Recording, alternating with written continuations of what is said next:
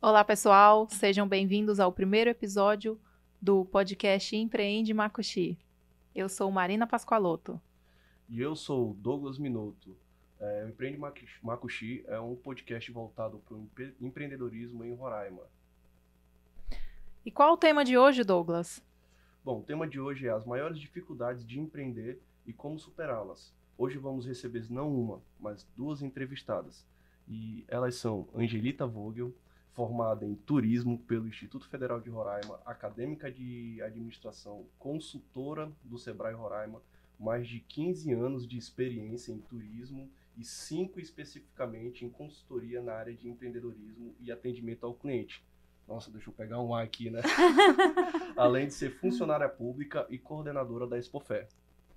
Contamos também com a presença de Ellen Dias, estudante de pedagogia, técnica em turismo, mãe de três, servidora pública, dona da Caburaí Adventure e sócia da Damurida Gourmet.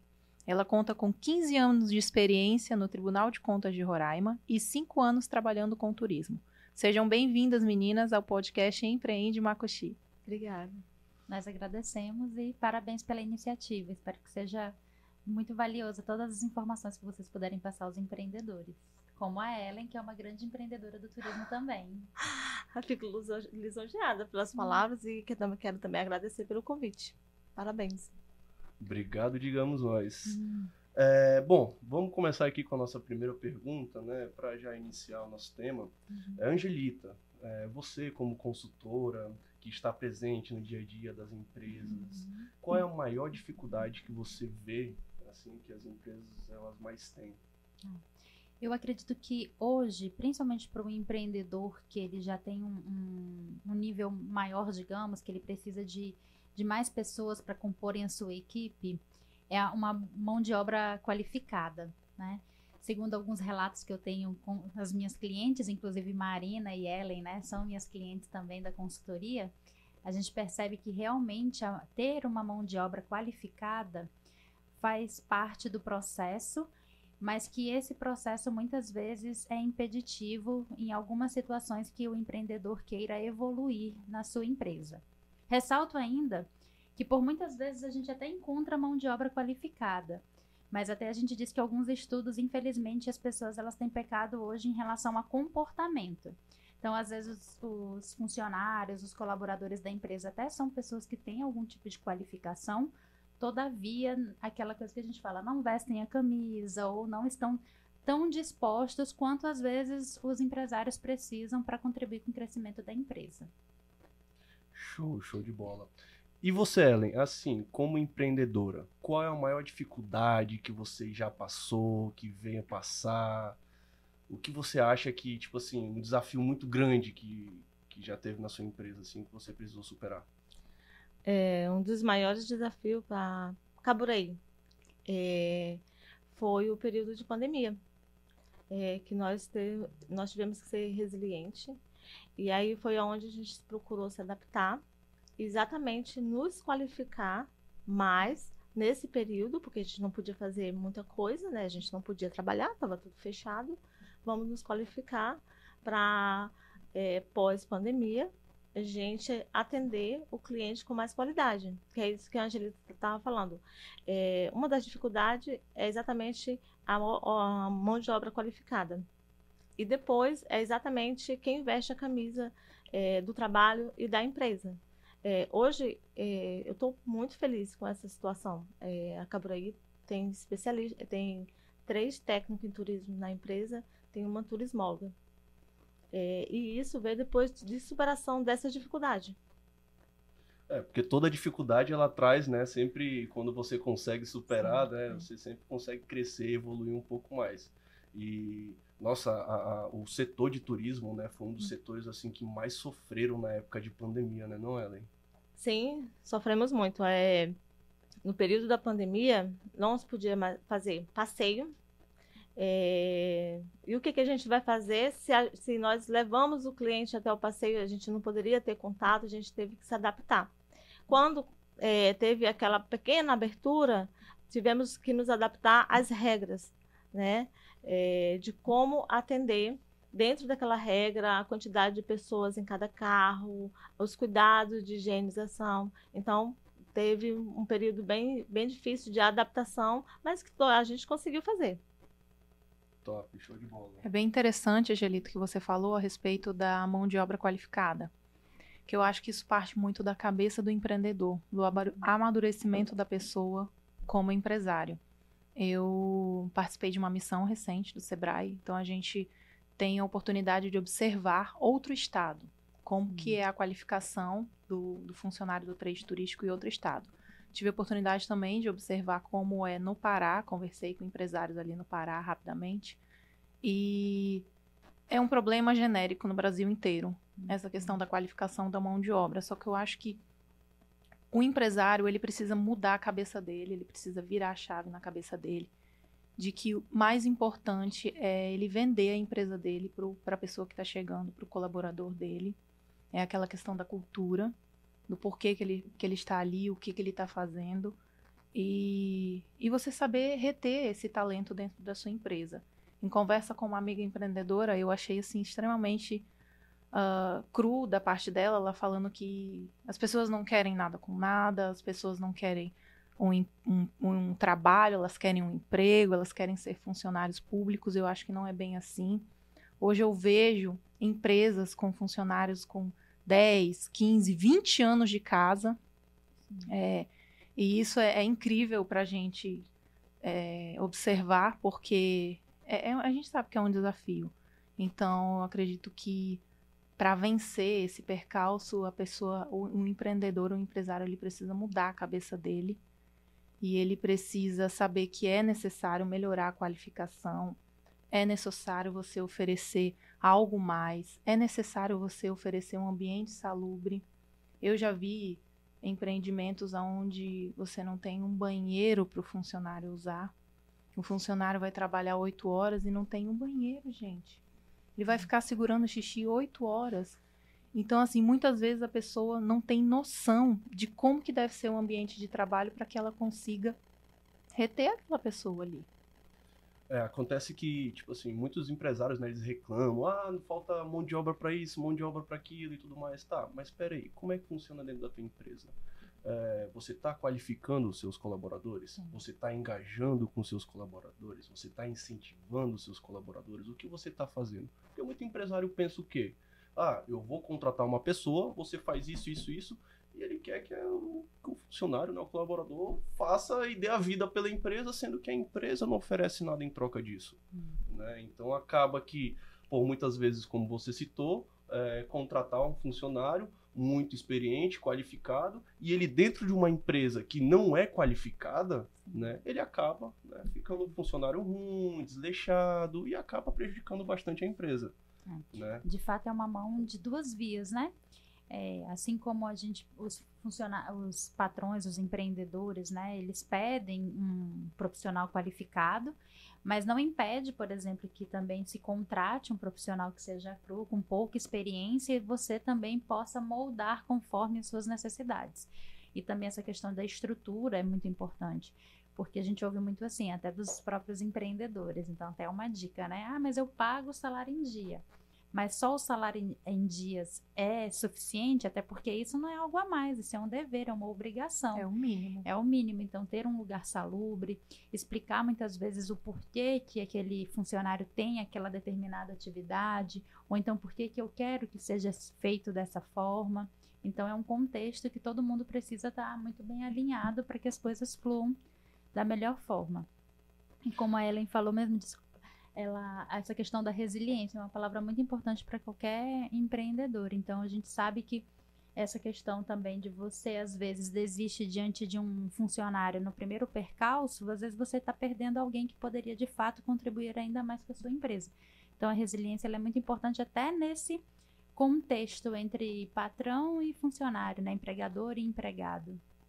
E você, Ellen, assim, lá na tua empresa, nas tuas empresas, né? Como é que você costuma tratar seus colaboradores? O que você acha que consegue assim fazer a mais para que eles se sintam um pouco mais motivados? É...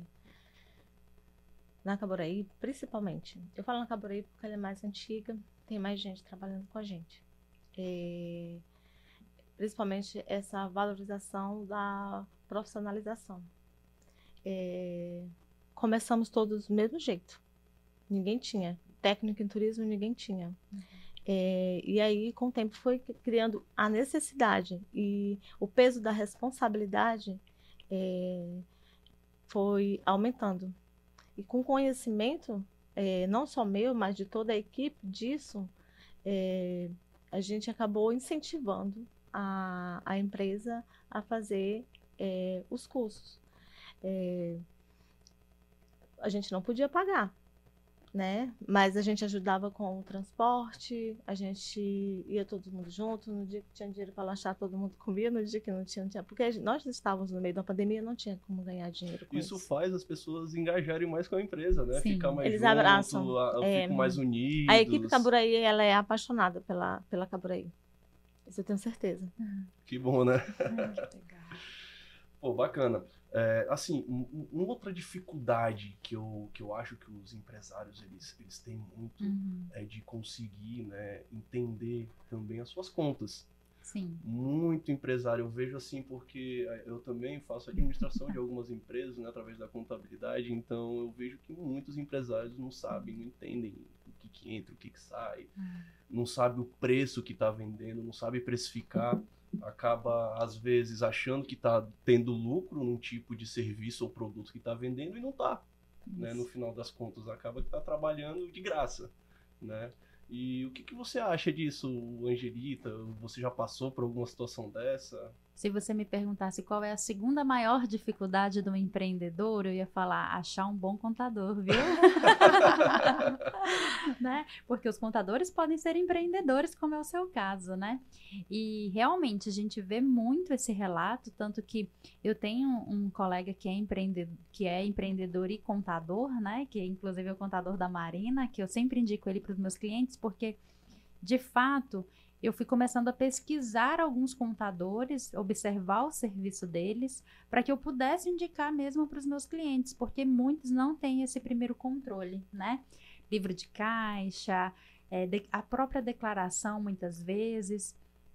E como eu atendo um número muito grande também de, de MEIs, né, de microempreendedor individual, e, aí é, tem essa política de que MEI não precisa de contador, eu digo que não precisar é diferente de não ter necessidade, porque não há uma obrigatoriedade, como a partir do MS tem a obrigatoriedade do contador.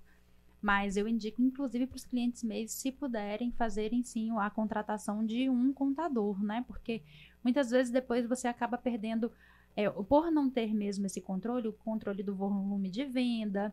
Eu já tive casos de MEI que, quando percebeu, ele já tinha virado ME e foi através de uma notificação da Receita Federal. E por que isso? Porque realmente, muitas vezes, o descontrole, principalmente do microempreendedor individual, do MEI, é um pouco maior. E a gente já tem vários contadores que perceberam essa demanda e já começaram a se adaptar.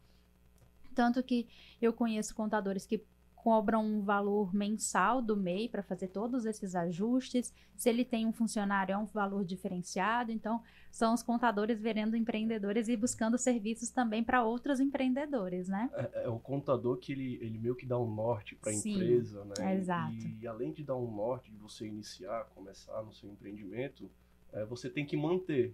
Né? Isso. É, e você conseguir manter é tão difícil quanto iniciar. É, exato. né?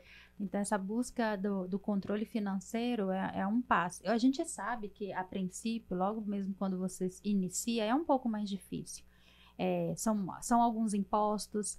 Então, eu sempre digo assim: você precisa ter uma noção, mas há uma obrigatoriedade, você não precisa saber do todo. Eu até brincava nas minhas aulas lá de contabilidade da Universidade Federal, do curso de administração, porque para mim até a, a disciplina de contabilidade é uma das mais difíceis. Eu falava assim, professor, eu vou contratar um amigo seu para as minhas empresas. É complicado. Não, Eu reprovei empresas, na, né? na disciplina de, De contabilidade. contabilidade. tive que fazer de novo. E aí, isso a gente sabe, se a gente for buscar a fundo, isso é um trauma da gente com matemática na época da escola. Não é só a matemática financeira, é a matemática, são os cálculos, os números. E aí a gente vai criando uma resistência em aprender sobre E aí, quando a gente vira empresário também, essa resistência muitas vezes vem para nossa empresa. Ah, eu estou conseguindo pagar as contas, eu tá, tá dando tudo certo. Aí acontece qualquer coisa, como a questão de um transporte, né, Ellen, no turismo. Uhum. Ah, eu vou comprar um transporte, mas aí você vai ter. Não é só ter o transporte, a manutenção, o documento, né? Você, a parcela. A parcela. Do, do é um contexto. E aí a gente só sabe disso se a gente conseguir fazer um. Eu consigo pagar a parcela, mas e se um pneu fura? Né? Dependendo do aro, é caríssimo o valor de um pneu. E o seguro. E o seguro. Então são várias vertentes e aí a questão da contabilidade eu vejo que realmente assim esse controle financeiro. É claro que a gente acaba instruindo muitas vezes, né? É, alguns clientes eles compram aquele livro de caixa que a gente tem nas papelarias, o azul, né? Eu falo, pelo menos é um, é um caminho, né? É um caminho do que guardar tudo no, na, na mente, digamos. Mas realmente é, eu percebo que as pessoas, com o tempo, principalmente até os meus clientes, conversando com eles, eles já começaram a perceber um pouco mais a importância. Tanto que esse ano mesmo eu já tenho alguns clientes que eram MEI e hoje já se tornaram ME, porque eles perceberam através dos seus é, controles financeiros que realmente eles precisavam expandir os seus negócios. E o primeiro passo é você expandir o porte da sua empresa. É, com certeza. E Ellen, você, assim, é, você já disse que a dificuldade que você mais encontra é na parte de colaboradores, as coisas. Mas e se fosse colocar uma outra coisa assim, ah, quando você começou a empreender, o que, que você mais sentiu no início? É... Vou falar na Damorida. a Damorida, é... Caburaí é turismo, ah, fiz o curso, algumas técnicas eu já aprendi, com consultoria também já já pulei algumas etapas. Agora, como é que eu vou precificar comida que eu não sei fazer isso? Né? É, e você aí, vai botar o isso. custo lá e pô, tem que pegar e ratear e é bem complicado. Nossa, é, bem complexo é muito mesmo. complicado, não é fácil. E aí o que que estava acontecendo no começo, né? Eu misturava a, a física o... com jurídica. Exatamente eu misturava, emprestava dinheiro de lá, dava para ir para dar morida e, e esqueci de devolver. E eu disse: não, eu vou ter que procurar consultoria para poder é, organizar isso. E ainda está difícil, eu estou enfrentando essa dificuldade ainda, porque precificar comida, trabalhar com comida não é fácil. É, porque tem tô... alteração do preço, do, tem, do, tô... da, Não, e com todo, a né? inflação, né? como tá, todo dia tem diferença nos preços de, de, de dos produtos. Né? Aumentou muito. A gente começou, produtos tava, tiveram 20 reais de, de, de aumento em produto. Então, eu tenho, eu ainda tenho essa dificuldade na precificação. E o maior Peguei problema, o maior problema é que o cliente não entende isso. Sim. Então, às vezes, você aumenta 3, 4 reais e o, e o cliente não entende. Meu Deus, mas já aumentou. Às é. vezes, você tem que reajustar. Eu tenho amigos empresários que reajustaram três vezes no ano, principalmente pós-pandemia, que a inflação uhum. disparou. E o cliente não entende. Então, você tem que saber pesar a mão para que o cliente não corra no uhum. seu no seu negócio, né? Porque a concorrência é, é desleal. Vezes, muitas vezes o cliente ele tá pensando, ah, o empresário tá, tá lucrando ali, tá ganhando dinheiro. É, pensa logo assim. A melhor coisa a fazer é, no começo, tu já fidelizar aquele cliente. Entendeu? Já fazer com que ele goste do teu produto, que ele não vai te trocar. E se ele tentar te trocar, ele vai ver que a tua qualidade é melhor. É sempre trabalhar com qualidade de produto e com bom atendimento. E é isso. É, é isso que nós fazemos na Morida. É, eu costumo, costumo dizer que, que você ficar brigando por preço na concorrência é um caminho sem volta. É, é horrível. E também, é, o que, que acontece? É uma coisa que eu também comento muito com nas consultorias, principalmente da área da gastronomia, que tem esse volume, essa demanda de aumentos de preços, né? E ainda mais que trabalham com produtos perecíveis é, sazonais, então tudo isso acaba influenciando, é até mesmo você saber escolher o seu cliente. Porque eu digo assim, o cliente ele precisa assim também saber ter uma postura, porque a gente geralmente é, a gente cobra muito, mas a gente sabe que isso está acontecendo, porque você compra às vezes o mesmo item do supermercado para sua casa. Então você sabe que não está aumentando o valor das suas compras do mês, então consequentemente do empresário ele deve estar tá passando a mesma coisa. Esses dias eu fui num, num restaurante comer um prato muito tradicional, que era uma moqueca de peixe. E ele tem um corte específico dos legumes, né? que geralmente são em tiras. Aí ele estava cortado em cubos. Aí a primeira coisa que eu até comentei com meu marido, eu acredito que ele foi cortado dessa forma como um momento de economia. Não é o corte tradicional do legume para acompanhar o prato, mas com certeza o prato estava delicioso. Os cortes estavam diferentes, mas é porque o empresário teve que se adaptar. Então, assim, é a gente, enquanto cliente também, aí fica até uma dica, né, que a gente é empreendedor e cliente, a gente também saber se colocar no lugar do empresário, porque a gente exige muito, mas a gente também passa por dificuldades, É, né? muitas vezes você vai. As pessoas né, vão comprar num lugarzinho ali, outro aqui, e acaba de, pô, acontecer um erro, ah, demorar um pouco na entrega, aí a pessoa vai logo lá na rede social, começa a falar mal dessa empresa. Poxa, mas você não sabe a proporção que dá você Sim. falar mal de uma empresa, principalmente nas redes sociais. Exato. Então, às vezes você conversa, manda uma mensagem, tenta resolver, tenta ver. Não vai lá chegar e, e- Sim, criticar a sim. empresa, porque às vezes a empresa quer resolver a situação, né? Um erro acontece, normal. E ela está se adaptando para não passar o preço para o cliente, para não fazer o reajuste, né? Então, às vezes é uma questão de, de adaptação. Como a gente sabe que acontece muito, né, Marina, também, essa questão de você se adaptar para fazer com que o cliente esteja lá conosco. E é o que, que eu posso fazer naquele momento. É, e se caso acontecer algum sinistro, alguma situação que a gente sabe que acontece, porque nós estamos lidando com seres humanos, né? Tem pessoas Uhum.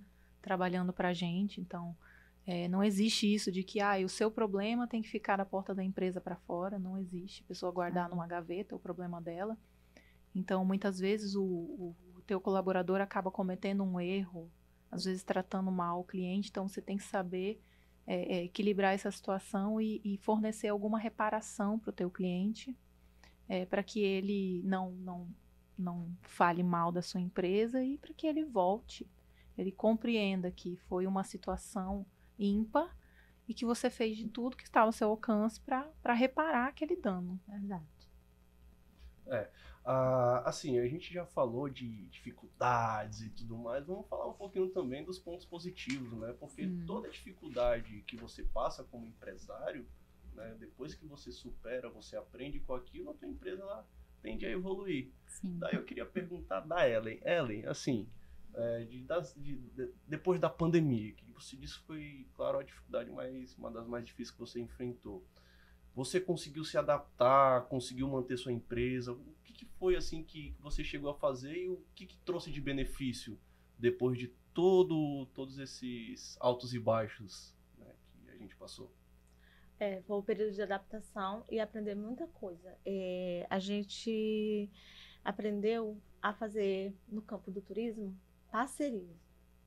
Então, É, nos parceria unimos, é- isso, nos unimos com outros empresários do mesmo ramo para fazer é, roteiros juntos, porque tinha dificuldade com a pandemia e também a questão da economia, né, que deu uma parada.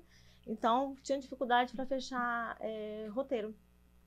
Precisava de uma quantidade mínima de clientes e eu não conseguia fazer. Assim, eu procurei dois, é, dois empresários amigos meus e lançamos, a- lancei a proposta e eles também já estavam pensando nisso, já tinham comentado comigo e fizemos isso. E até agora nós trabalhamos junto. Dividimos transporte, divi- dividimos despesa, despesa de carro, de tudo.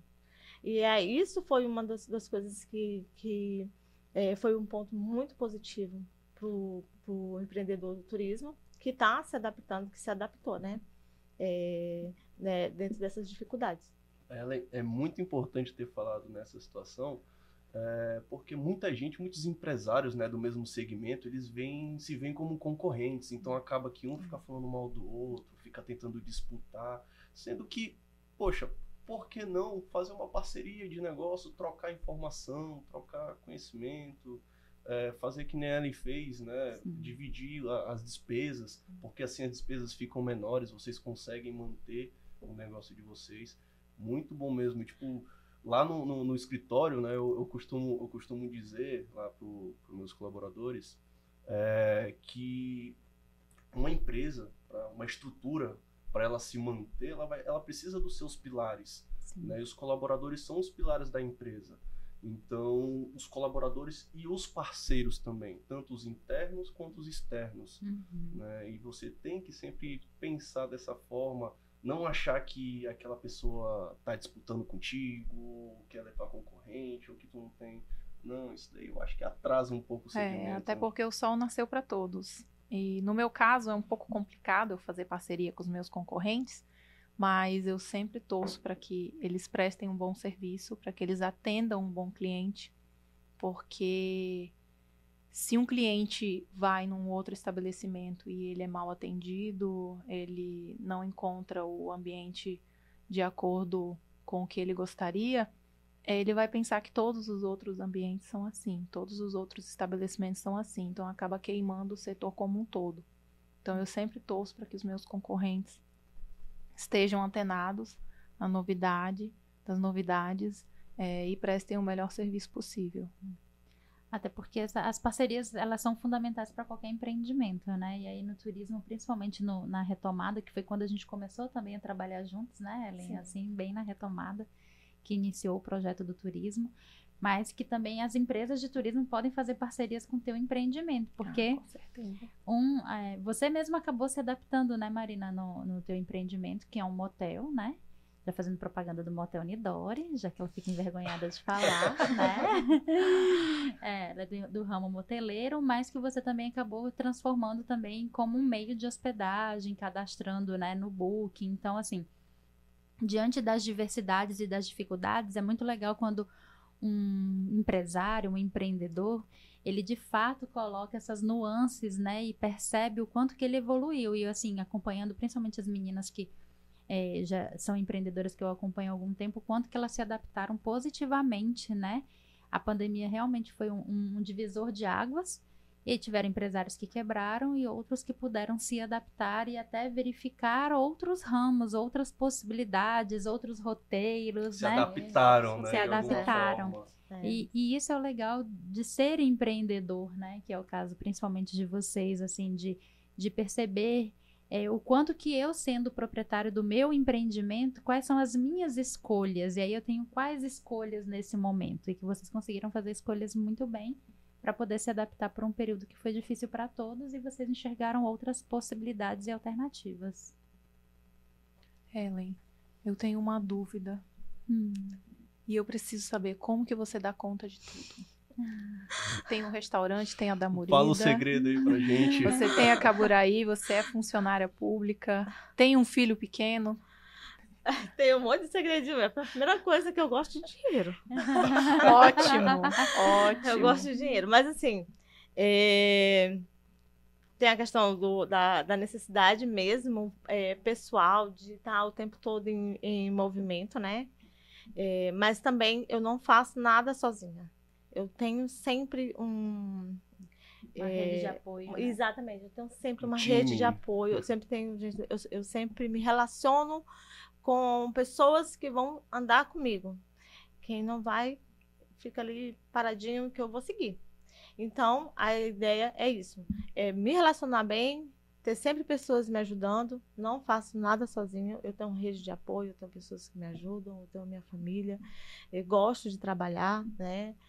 É, e me inspiro em mulheres empreendedoras como você, que eu sou fã, né? Escuta É. podcast, como você falou Exatamente, aqui. também, né, me sobre inspiro, eu tenho o maior orgulho de mulheres empreendedoras e tento seguir exemplos, né? Esse é, é o, é o meu foco. Olha, gente, não é, não é puxando o saco só porque eu tô cercado de mulheres, mas assim, Bendito Eu- fruto. eu entre, eu entre os empresários homens e as mulheres, eu digo que é muito mais fácil, é um pouco mais fácil trabalhar com as mulheres pelo fato de as mulheres serem mais cautelosas, cuidadosas, mais responsáveis. Os homens não, faz tudo assim no bolo. Não, bota aí, vamos meter ficha. Não, vai, vai. Mulher não, mulher já é um pouco mais medrosa. Então, para ela tomar algum tipo de ati- atitude, ela vai confiante. É um risco mais calculado, né? Isso, vai É, mais e a mulher tem uma isso. outra dificuldade. É, principalmente no ramo do turismo, a, a mulher é minoria. Então, eu, eu de vez em quando eu sinto uma dificuldadezinha porque o homem acha que. é, meu colega acha que, ah, porque eu sou homem, eu posso. E aí, do meu jeitinho, eu coloco ele lá no lugar dele, de empresário, de para me respeitar. De guia, né? Será? Exatamente. Ou até mesmo às vezes do turista, né, Ellen? Será É. que ela vai dar conta de subir essa serra com a gente? Aham. Menina, ela, dá, Ai, é, ela dá conta com o bebê nas costas. É, Ela essa subiu mulher- gestante de oito meses, gente, a Serra Grande. É. E olha, pra quem nunca subiu a Serra Grande, rapaz, não é fácil não, viu? É, levei o Arthur lá. Mas foi bem interessante você tocar nesse ponto do, do machismo, do preconceito, que eu passei muito, ainda passo é, por isso. E hoje, graças a Deus, eu tenho meu esposo para me ajudar, que inclusive é uma pessoa que entrou no jogo para andar junto comigo, que vem, vem me ajudando demais na questão das obras. E, e esses dias a gente até teve um exemplo de como que é o machismo. A gente foi fazer um orçamento de uma porta, nós fomos juntos no, no local. O cara orçou a porta, deu um valor, mil reais. E aí, numa outra oportunidade, o Jefferson não estava na cidade, ele fez o orçamento, foi fazer as medidas e a porta aumentou 500 reais. Então, eu fiquei abismada e eu mandei para ele, eu falei, "Tu- você tá vendo como que, como que são as coisas, o que, que uma mulher sozinha passa? Ele esqueceu que ele já tinha dado o valor e aí ele se aproveitou da, da condição de que ah, é uma mulher sozinha e, e É, decidiu. ainda mais negócio, ah, mulher sozinha, não entende de obra, não entende muito disso, eu vou meter a Uhum. faca aqui com o mecânico também, eu já vi acontecer É. muito isso, infelizmente, né? Infelizmente. Mas assim, acredito eu que com mulheres assim empoderadas Uhum. como vocês, empresários, eu tenho certeza que vocês Uhum. estão conseguindo é, fazer com que nós homens tenhamos um, um tipo de pensamento diferente em relação a isso. Vocês são tão capazes quanto nós, Uhum. assim, não até mais, né? Porque eu já vi pesquisas que mulheres é, é, que têm um, um- um- que estão num patamar de direção Sim. igual ao homem, ela, ela tende a ser até melhor que ele, É. né, em certas situações. Só trabalha um pouquinho mais pra isso, né? Trabalha Eu sempre mais, digo, é. é. Às vezes ganha menos. É, assim, é, e é bom ter homens, por exemplo, como eu conheço a equipe da Ellen, que acompanha, o Jefferson, você que o meu esposo também valoriza essa questão do trabalho o feminino também, porque além das mulheres serem parceiras, é fundamental que a gente tenha também homens que sejam parceiros né, do- da nossa jornada, para que tudo fique mais leve, mais tranquilo, porque empreender é algo muito salutar, é, é- é muito agradável. Mas a gente sabe que para as mulheres os percalços eles na vida eles já são um pouco maiores. E sendo é, uma mulher empreendedora, isso ainda muda um pouco mais o contexto. Justamente é desde uma obra, é desde que você não vai dar conta de fazer uma trilha. Ou será que você realmente tem competência para fazer isso que você está fazendo? Nunca, nunca. Ano passado eu escutei uma frase assim: Nunca uma mulher tinha feito o que você fez. Eu falo, não sei se isso é um elogio, né? Se é fã ou hat, é, hater, Hater, né? é. Fã ou hater. Mas a gente acaba. Tanto isso vem desde o funcionalismo público, do empreendedorismo, mas é importante ter homens como você que nos apoia, né? Está aqui la- ladeado, né? Por outra mulher também empreendedora, dando vozes a outras mulheres também. É isso aí. Ah, não, se eu pudesse, eu, Hum. eu pegava assim, não, vem aqui só cliente mulher que fica mais fácil trabalhar, é mais tranquilo, é mais organizado. Manda os documentozinhos pra gente na, na data certa. Né? Homem tem que ficar cobrando o tempo todo, ligando. Não, mulher chega com a de Deus. pastinha pra você, com tudo É, separado, né? Mais organizado. Você vai solicitar alguma coisa, É, ela te não é, responde né? rápido. É. Tô devendo um monte de coisa, meu Eu Deus. sou bem assim, não, mas... Ixi, é por isso que, é por isso que as duas aqui estão um pouco em silêncio, né? Porque, assim, Rapaz, eu não sou bem assim, não. Então, Douglas. É, mas pra vocês terem ideia, se vocês acham que vocês são um pouco desorganizados, imagine um homem que é Né? mil vezes pior. É, Então, exato. infelizmente, a gente tem que passar por isso. né? Assim, a gente já falou de algumas dificuldades, né, que vocês passaram. Vocês passam com colaboradores, né, em questão de engajar colaboradores, parte da pandemia, é, pelo fato também de serem mulheres. Além de todas as dificuldades que nós homens enfrentamos como empresários, ainda tem essa parte de ser mulher, né, que você enfrenta um pouco essa dificuldade. Mas assim, conseguiram, né, e conseguem. Hoje nós conseguimos, graças a Deus, passar por tudo isso. E quando a gente passa, a gente sempre cria planos, metas e, e sonhos, propósito, entre outras coisas. Queria perguntar, assim, fazer uma pergunta bem ge- genérica para a Angelita na questão dos da consultoria dela. Como é que você ajuda os empreendedores a, a, a conseguir achar o seu propósito, conseguir entender ou ver suas metas, fazer um pouco metrificar isso? É, eu, como consultora, tenho um perfil que eu gosto de criar vínculos, né? Eu crio vínculos com os meus Ah, clientes, né? então, é, por exemplo, com a Marina, com a Ellen, que eu já estou há uns três anos, né? Juntos e tudo mais. Ela vive lá na Damorida. Ah, Só não sei se vai no Nidori. Deixa em off. Já pensou, de manhã eu tô dando uma palestra de atendimento ao cliente, de tarde eu tô de noite eu tô fazendo o teste, se foi bem atendido. Né? Então, o que que acontece? É, eu acho que é muito importante criar vínculos com, com os empresários, porque você realmente está na rotina deles, então você precisa ter também esse cuidado de, de compreender, não só de julgar. Eu sempre digo assim, eu, eu, particularmente eu não sou essa consultora que vou chegar e falar assim, olha, você está fazendo isso aqui errado. Eu gosto de fazer mais com que o cliente reflita sobre quais são as melhores escolhas para o empreendimento dele, porque eu sempre digo assim, apesar de eu ser consultora, quem sou eu para ficar dizendo algo para alguém que tem um empreendimento há tantos anos? Eu tô mais para orientar do que para julgar. Lógico que eu também tenho uma filosofia de consultora que é assim, eu falo uma, duas, três. Eu já não falo mais depois da terceira, porque eu também digo, senão eu acabo me tornando inconveniente. Eu já falei, já mostrei, já mostrei alternativas. Se o empresário opta por continuar por um caminho, é uma escolha dele e ele tem direito. Por isso que ele é empresário, né? Ele, por isso que ele é empreendedor. Ele abriu o negócio dele para fazer as escolhas dele, não para alguém ficar dizendo que ele deve ou não fazer. Então vem muito dessa questão da orientação também. E é muito importante porque é muito legal quando a gente tem clientes que nem as meninas e tantos outros que eu tenho que é, ouvem as nossas orientações também. É desde de um detalhe, às vezes. É, eu lembro que quando a gente criou Missão, Visão e Valores do Nidori, na época a Marina estava mudando toda de Afrodite para Nidori, a gente conversou bastante, do, até do porquê do nome, das cores, a gente conversava sobre tudo ali, né, Marina? E aí é justamente isso que eu falo, é, da contratação de um gerente, eu sempre comentava com a Marina, Marina, você também faz muitas coisas, né? Porque tem a Marina empreendedora e a Marina filha também, que é tão, tão eficiente quanto empreendedora, que eu acho muito bonito da forma como ela cuida da mãe também, da família. Então, e aí com a Ellen também das parcerias de firmar isso, a importância de agora, enquanto sócia, ter um, uma conversa aberta, um jogo aberto ali. Então, lógico que com os outros empresários é desde um móvel que eu falo assim: olha, se você mudar aqui o posicionamento dessa estrutura, você vai conseguir receber mais clientes. Faz isso, faz aquilo. E quando a gente vê eles recebendo essas orientações e a gente percebe o quanto que está contribuindo, nem que seja um pouquinho, com todos eles, é, é bem satisfatório. Mas é. empreender mesmo é esse lado também de você ter o direito de opinar sobre aquilo que você quer para o seu negócio. Então, a gente, enquanto consultor, também precisa ter essa cautela.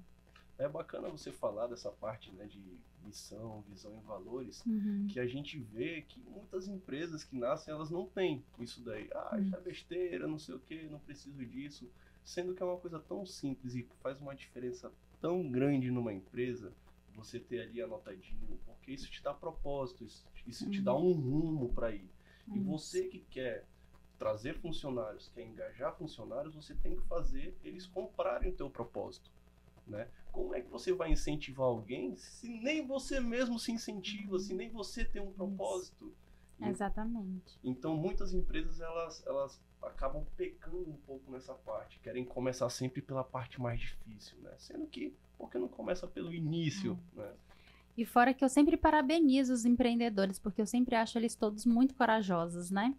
Eu até brinco assim, todo mundo fala assim, Angelita, tu não vai. Porque eu presto serviço para uma empresa. E agora a gente tá montando junto, montando junto com o meu esposo um, uma empresa também dessa área. Porque todo mundo me cobrava muito. Você não vai ser empreendedora? Eu falei assim, eu sou empreendedora do maior empreendimento, a vida. Todos nós somos empreendedores, né? Todos nós somos empreendedores. A gente tem que encarar a nossa vida como ter os propósitos, missão, valores, ter o nosso fluxo de caixa, os, as, né, metas. as metas. Então, a nossa vida é um empreendimento. E aí eu sempre, eu, eu, eu, gosto muito de ser consultora porque eu sou muito orgulhosa de quem é empreendedor. O meu marido também é empreendedor. E aí ele, te, ele também tem cobrado, né? É, sobre isso. Vamos abrir nossa empresa. Ele já é um MEI, agora vai passar para a ME, então tem essa possibilidade de virarmos sócios. Porque eu sempre digo assim, eu, eu gosto muito do que eu faço, mas às vezes até me falta um pouco de coragem, porque eu acho que todo mundo que é empreendedor é muito corajoso. E aí é, é uma. É, que é por isso que eu gosto tanto de falar de empreendedorismo, porque eu acho que está muito relacionado, é quase um sinônimo de coragem. empreendedorismo. Então, acho isso É, muito legal. Eu vi uma pesquisa né, que diz que de 10 brasileiros, 6 têm vontade de, de empreender, né, Uhum. mais da metade. E apenas três desses, né, que realmente ou já empreenderam ou empreendem. Uhum. Então a gente tem aí mais ou menos 30% da população que tem vontade de empreender, mas às vezes não tem a iniciativa, não tem. a- a- falta um pouco também daquela coragem, né? que, como A você Ellen conta disse. por dois, então, né, Ellen? A Ellen nessa pesquisa tá contando por dois. Já tá querendo abrir outro negócio, né? Mas Não, quando começa o falando. primeiro também não para. Assim como eu motivo os meus clientes, eles me motivam muito também, porque eu sou muito feliz por eles e a cada a cada coisa simples que, que, que acontece é uma fachada, é um chaveiro, é um, alguém que sai de um empreendimento que vai para outro, que amplia seus negócios, eu, eu sou bem feliz em vê-los felizes também. É. uma coisa muito interessante que você falou, Douglas, voltando um pouquinho sobre a missão, visão e valores, que muitas vezes o empreendedor ele faz a missão, visão e valores e ele esquece 10 anos. E é importante que a gente sempre reveja, justamente para que a gente alinhe os novos objetivos. A Ellen, por exemplo, é, acredito que uma, uma missão antiga dela possa ter sido ser referência em fornecer serviço de turismo e de repente ela já é referência, então ela Isso. precisa mudar, ser a maior. Então é importante a gente fazer esse ajuste vez ou outra. Fica a dica para nossa próxima consultoria, hein? Inclusive fazer a da Damorida, né? Esses dias a gente É, viu a A nossa gente, a da gente começou, né? começou Mas- E a gente até reviu esses dias do Nidori, né? A gente tava É. conversando sobre, e Marina, e ainda tá bom? A gente faz algum ajuste? Então, É, eu, eu costumo dizer que o propósito, né, essa parte cultura, de cultura organizacional da, da empresa, você não inventa, você descobre. Né? Não significa que você, ah, para eu abrir empresa eu tenho que ter isso. Não, mas é importante ter. Né? Então você tem que descobrir o propósito da tua organização. É, é Hum. muito interessante você pensar por esse lado, porque através desse propósito você também consegue criar suas metas para os próximos anos, né? Para daqui a um ano, criar meta para daqui a cinco anos. E como é que você vai criar suas metas sem ter um propósito, né? Sem ter as suas missões, valores bem definidos. E o propósito da Damorida, Ellen? A proposta da Morida é crescer. É, nós atendemos a Damorida apenas nas quartas-feiras. É, e aí a ideia é aumentar ah, mais um dia na semana, bem devagar. A gente está escolhendo ainda cardápio, como é que a gente vai fazer esse atendimento, porque a gente não quer dividir o cliente nos dois dias, é a gente quer mais cliente. Então, provavelmente não vai ser assim, não vai ser o mesmo tipo de atendimento, não vai ser, vai, vai ter damorida, vai ter damorida, né? Mas vai ser de uma outra forma, né? Quem gosta do rodízio, quem gosta de ir para lá e ficar à vontade, comer à vontade, ele vai na quarta-feira. Na sexta-feira, por exemplo, isso é um exemplo que estou dando, vai ter uma outra forma. É, exatamente, crescer, colocar mais dias. A, a ideia, quando a gente teve, vamos abrir a Damorida, eu e minha sócia, foi exatamente a sociedade, é exatamente para a gente dividir essa responsabilidade, porque todas as duas têm muitas ocupações. E se a gente fosse sobrecarregar uma ou a outra, a gente não ia conseguir fazer essa continuação né? Então a divisão dessa da responsabilidade, é, ficar apenas em um, em um dia e deixar o cliente se acostumar com a damorida, porque muita gente tem curiosidade e não conhece a damorida, é, a comida da morida, né? É, e aí deixar o povo roraimense e o de fora, que também procura bastante a gente, se acostumar com, a, com, a, com essa comida e apresentar outros pratos posteriormente. Ellen, é muito bacana tu ter falado nessa parte da sociedade, né? Porque a sociedade, ela pode ter uma dificuldade muito grande, como também pode ter um benefício muito grande, né? Sim, no nosso caso, no nosso caso, lógico, a gente enfrenta as dificuldades, né? Inclusive pessoal, que às vezes a gente não concorda com alguma coisa, mas é, somos pessoas que sabemos conversar e a gente consegue se, se resolver. É, mas essa questão também da divisão da responsabilidade, tirar um pouco do peso uma da outra, ajuda bastante. É uma sociedade ela bem estruturada, bem alinhada, Saudável. né, saudável, onde o, o- trabalho né, da- do empreendimento ele está bem dividido, onde nenhum nem outro se sintam sufocados. Ah, eu tô trabalhando demais enquanto o outro está ali pa- parado. Então, tipo assim, a sociedade ela pode vir muito a agregar quando ela tá vindo com esses critérios, né? Só que tem o outro lado também quando você faz uma sociedade ruim, que é Exatamente. onde é a o Marina, a. Marina tá com a cara aqui, ó, doida Angelita falar. já me olhou.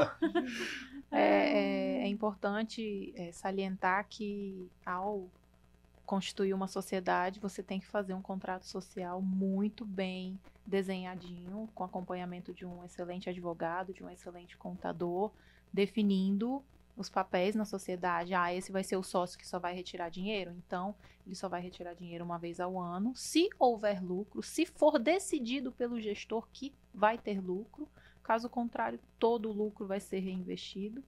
E uma, um contrato social mal feito, ele pode muitas vezes quebrar a empresa, ele pode muitas vezes vir a falir uma família. É, e então, assim, é, a gente passou por um período muito difícil por conta de uma dissolução de uma sociedade. Mas graças a Deus tudo é aprendizado. Então, hoje, qualquer coisa que a gente vai fazer, um bom advogado, um bom contador, muita conversa, muita pesquisa, porque conhecimento é poder. Você precisa conhecer um pouquinho de tudo, você precisa conhecer termos jurídicos, você precisa conhecer termos contábeis, para que no fim você não entre numa fria. É, o empresário ele precisa se virar nos 30, né? É tipo o Mr. N. Ele tem que entender de operação, tem que entender de marketing, tem que entender de finanças, tem que entender de burocracia. tá? Cultura, brand. É, já falou tanta coisa aqui que o- a pessoa que tá escutando, o pessoal que tá escutando a gente aí, eles vão, nossa senhora, pra ser empresário é tudo isso, eu não vou querer ser, não. Mas, não, gente, mas não assim, desista, porque é muito válido, né? Como é tudo na vida tem um lado positivo e um lado negativo, tudo. E, e ser empresário também, ser empreendedor também, eu sempre digo que você tem que colocar na balança em relação a essas suas escolhas, né? Porque até é, o, melhor do empreender é como você, é a a questão de você tem essa, essa coragem para esse passo inicial, é você dar a cara do seu empreendimento. Você sonha muitas vezes em ter um negócio, você sonha em ter. Eu sempre digo assim que depois de um tempo, o, o empreendimento que eu quero ter, por incrível que pareça, é um bar. Né? um bar. Ô, ô problema que tá querendo. Eu, eu já tive um bato, sabe eu o já tá já. Eu, eu não posso, eu não posso ter bar, eu já eu aprendi, é porque eu bebia todo o estoque e não dava Então. certo. Eu toda vez quero um bar e toda vez que eu procuro um bar, mais eu quero ter um bar, né? E é um consenso que a gente chegou já eu e meu esposo que no futuro teremos um bar. Então, assim, é essa questão, mas porque justamente, por que, que a gente fala que a gente quer ter um bar? Porque a gente gosta de bebidas específicas, de um lugar, espe- lugar específico, com músicas específicas e que a gente não encontra aqui na cidade muitas vezes, né? Então, quando você empreende, você vem justamente com esse intuito de colocar a sua cara, de é, é o seu sonho que você quer às vezes enquanto cliente, e aí você traz aquilo. Então, são, são é, motivos muito bons e reais, né? Eu tenho certeza que, que as meninas são satisfeitas, né? As empreendedoras Marina e Ellen são satisfeitas com isso. É difícil? É difícil, como tudo na vida, né? Mas eu acho que você realmente, que nem a Ellen comentou que ontem, na quarta-feira, casa lotada, como nunca viu antes. Então você olha assim e fala assim, nossa, todo o esforço é disso válido. As últimas semanas, né, Marina? As últimas semanas. Então você olha assim e fala assim, nossa, eu nunca tive uma ocupação tão alta como eu estou tendo. E aí você olha assim e vê aquele sorriso de felicidade do empreendedor nesse momento, fala assim, nossa, tudo que eu passei está sendo válido com esses dias, com essa taxa de ocupação. Então, tem várias coisas boas. Não desista de ser um empreendedor. Vem empreender e vem aprender com um podcast aqui, né? Do Douglas e da Marina. É, porque o nosso, o nosso intuito aqui é É. incentivar o empreendedor, né? A Isso. pessoa que não. Os outros, os três, né? Os 30%, Hum, é. incentivar a empreender. E os que estão empreendendo, né? Aprender Conseguir também a superar todas as dificuldades. Em Isso. qualquer coisa que você vai fazer na vida, você vai enfrentar dificuldades, né? Hum. Assim, pra gente é, finalizar o nosso podcast, que já tá se estendendo um pouquinho mais do que o necessário, é, eu queria perguntar pra Ellen, né? Tipo assim, Ellen, o que tu fala, o que para tu deixar uma mensagem aí pro pessoal que tá escutando a gente e tudo mais, toda a tua experiência, expertise que tu teve no ramo de empreendedorismo, a dica, uma dica, ou sei lá, alguma, alguma informação, algo que você queira falar aí para quem está nos escutando. Bom, é, no começo eu falei sobre resiliência, né? E ser resiliente é, não é insistir também o tempo todo. É, o que, que eu digo? Você tem que ser adaptável ao momento, à situação. O empreendedor, ele tem que fazer isso, porque senão ele não vai. Porque dificuldade vai aparecer sempre, não vai ser um mar de rosas o tempo todo. Vai ter dificuldade. Então, você tem que ser resiliente, mas você tem que saber até onde você pode ir. Não desistir, pode até desistir, mas você muda só de rota, muda de comportamento. Porque aí vai dar certo. Show de bola. Profundo, Olha né? aí, viu? Parabéns. Eu nem, nem, nem, treinei. Olha aí, ó. Viu quando as coisas elas saem de forma natural, fica bem ma- mais bonito, né? É, um empreende... é uma empreendedora satisfeita Mas com eu me aquilo que vejo tá muito fazendo. assim. Eu me vejo muito assim. Eu vou me adaptando. E às vezes as pessoas dizem, não, mas tá passando pela dificuldade. Eu disse, "Ah, mas é uma questão momentânea. Rapidinho a gente vai se, se adaptar. É, conta todo mundo tem, né? É. Eu amo Mas conversar tranquilo. com a Ellen porque ela tem essa, essa sementinha, ela planta dentro da gente. É o mais precioso da gente estar fazendo esse podcast é que a gente, além de compartilhar conhecimento, a gente aprende muito com as pessoas que vêm aqui. Então, quero agradecer a presença da Ellen, da Angelita. Quer deixar alguma mensagem, Angelita? Parabéns a vocês mais uma vez por essa iniciativa. Parabéns a Ellen, né? Que eu sou uma, uma consultora muito feliz com todas as suas conquistas e de toda a sua equipe, junto com a Selma também, que é sua sócia. E agradecer o convite de vocês também por me convidarem, por estarem aqui com vocês e saber que eu estou à disposição sempre que precisarem. E sucesso! E você, empreendedor, tenha coragem e faça aquilo que está dentro do seu coração, que com certeza vai ter sucesso. Olha aí, força, viu, empreendedor? Eu e a Marina, antes de a gente terminar, eu e a Marina, a gente tinha combinado de todo final de podcast a gente apresentar um livro, né? Como Ah, somos legal. leitores assíduos, né? Eu gosto Sim. muito de ler, ela também gosta de, muito de ler. Eu leio muito sobre empreendedorismo. Aí eu trouxe um livro aqui para indicar para vocês, né? Para Uhum. vocês também, para o pessoal que tá vendo aí. Né? É, Comece pelo porquê, Simon Sinek. Tá, cara, é um livro muito bom que fala muito nessa parte de propósito. Né? Comece pelo porquê. Por que, que você vai empreender? O que, que você quer? Você criar um propósito para você e ele te fala também, tipo assim, poxa, com um propósito você consegue fazer com que os outros comprem o teu propósito. Consegue trazer teus funcionários, engajar e incentivar teus funcionários com isso. Então, cara, é um livro que eu li recentemente, eu achei ele muito bom. Marina, tu tem algum aí para indicar para nós? Não, hoje eu não tenho nenhum. Fica no próximo podcast. Fica no próximo. Eu ia, eu ia indicar um livro de sobre o liberalismo econômico, mas eu esqueci ele. Ah, Ah, mas aí pode falar, não tem problema, não precisa trazer também, não. Eu não lembro o título. Então pronto. É Então do isso. Hayek, mas eu não lembro o título. Na próxima. Olha aí, a, a- Marina fica devendo a gente, então, para Tô próximo devendo. podcast. Próximo eu indico dois. ah. Pronto. Gente, então, muito obrigado, viu, pela participação e até logo.